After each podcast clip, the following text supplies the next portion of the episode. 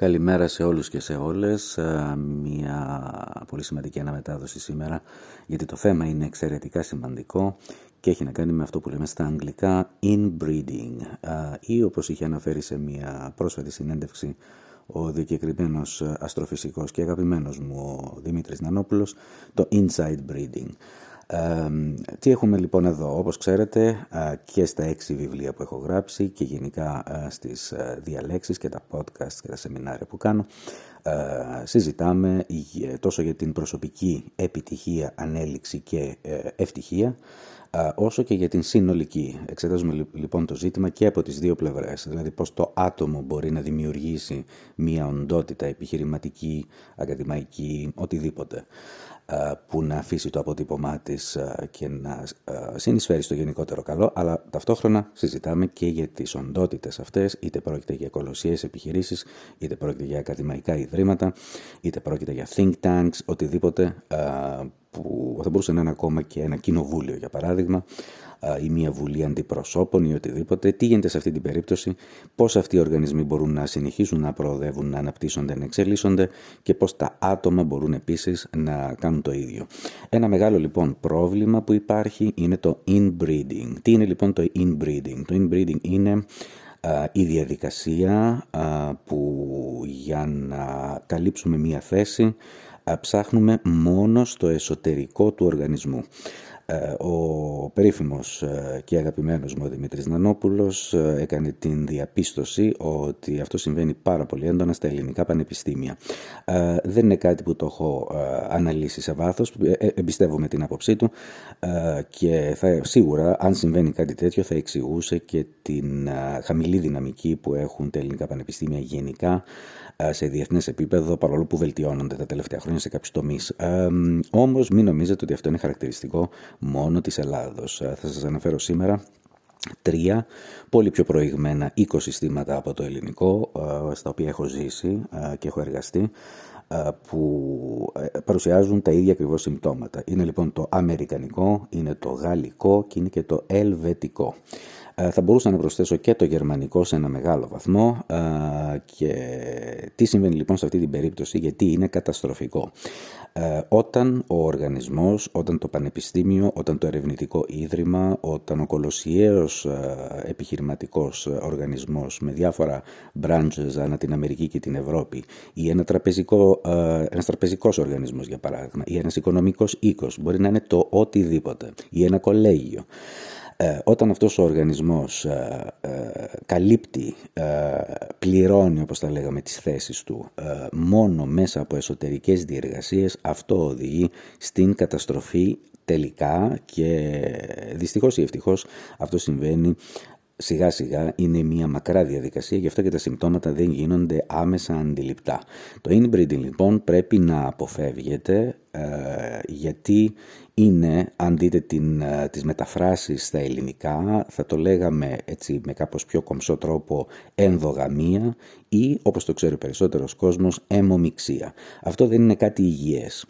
Ε, βλέπουμε λοιπόν σε οργανισμούς με τεράστια φήμη, με μακρά παράδοση, ξαφνικά ε, όλες οι θέσεις ή το 80% ή το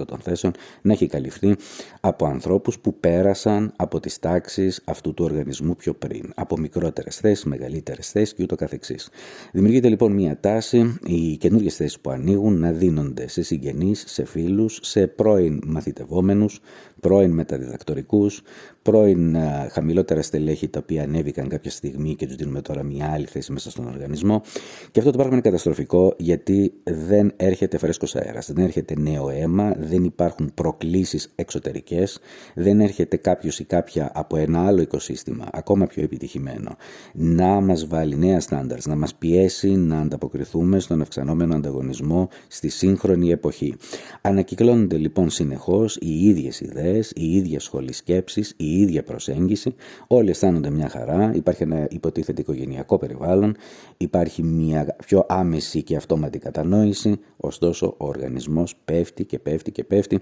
και φυσικά τα άτομα που εργάζονται εκεί, ενώ αισθάνονται μια αίσθηση, έχουν μια ψευδή αίσθηση ασφάλειας, στην πορεία βέβαια θα πέσουν και αυτοί γιατί συγκρίνονται συνεχώς με κάτι το οποίο είναι όμοιό τους, κάτι που το διαμόρφωσαν σε ένα βαθμό, κάτι που τους διαμόρφωσε σε ένα βαθμό. Δεν έρχονται λοιπόν εξωτερικά ερεθίσματα. Α, για όλους εσάς λοιπόν που θέλετε να ακολουθήσετε μια τέτοια καριέρα θα το, δεν θα το συνιστούσα σε καμία περίπτωση παρόλο που είναι και ο ευκολότερος τρόπος καριέρας που μπορεί να υπάρξει σε, στους οργανισμούς που έχουν μια τέτοια πρακτική δεν θα το συνιστούσα, ωστόσο επειδή ξέρετε ότι πάντα παρουσιάζω και έχω αναλύσει ήδη πιο πριν και τα πλεονεκτήματα και τα μειονεκτήματα οποιασδήποτε τέτοιας καταστάσεως,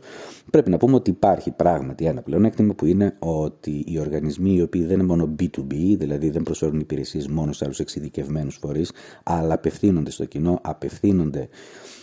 στους πελάτες απευθύνονται σε ψηφοφόρους, δηλαδή έχουν μια εξωτερικευμένη αποστολή. Αυτοί οι οργανισμοί ε, βέβαια ενισχύουν σε έναν μικρό βαθμό το κύρος τους όταν δείχνουν ότι από τις τάξεις τους, από τα σπάργανα βγαίνουν και δυνατά στελέχη, δυνατοί καθηγητές, δυνατοί ερευνητές, δυνατοί τραπεζικοί ανελητές, δυνατή πολιτική αν θέλετε μέσα από τα σπλάχνα του κόμματος. Αυτό όταν συμβαίνει σε ένα 5% σε ένα 2% σε ένα 4% είναι ευεργετικό γιατί δείχνει ότι ο οργανισμός αυτός έχει την δυνατότητα εκείνη να παράξει και τα δικά του στελέχη μέσα από τη μήτρα του οργανισμού. Αυτό προσδίδει όντως αξία. Μόλις όμως περάσουμε σε λίγο υψηλότερο επίπεδο σε λίγο μεγαλύτερη συχνότητα τα πράγματα δεν πηγαίνουν καθόλου καλά φανταστείτε έτσι για να το εκλαϊκεύσουμε μια ποδοσφαιρική ομάδα ή μια καλαθοσφαίρισης ομάδα ομάδα, μια μπασκετική, να παρουσιάζει κάθε χρόνο τις βασικές της πεντάδες και να είναι όλα τα παιδιά της Ακαδημίας ανεξαιρέτως. Δεν υπάρχει καμία ομάδα στον κόσμο που να έκανε πρωταθλητισμό με αυτόν τον τρόπο. Βεβαίως, θαυμάζουμε όλοι όταν από τις Ακαδημίες ξεπετάγονται ένα, δύο ή τρία μεγάλα ταλέντα, όπως έχει γίνει στην Παρσελόνα στο ποδόσφαιρο παλιότερα ή σε άλλους οργανισμούς ή στην Arsenal πιο παλιά, αλλά βλέπετε ότι αυτό δεν είναι ένα μοντέλο που μπορεί να κρατήσει, δεν είναι sustainable. Πρέπει οπωσδήποτε να γίνονται μεταγραφές ποιοτικές, ε, με προοπτική, με μέλλον, αλλά ακόμα και βετεράνων πολλές φορές, οι οποίοι θα έρθουν από ένα άλλο οικοσύστημα και θα φέρουν τις ποιότητες, τα χαρακτηριστικά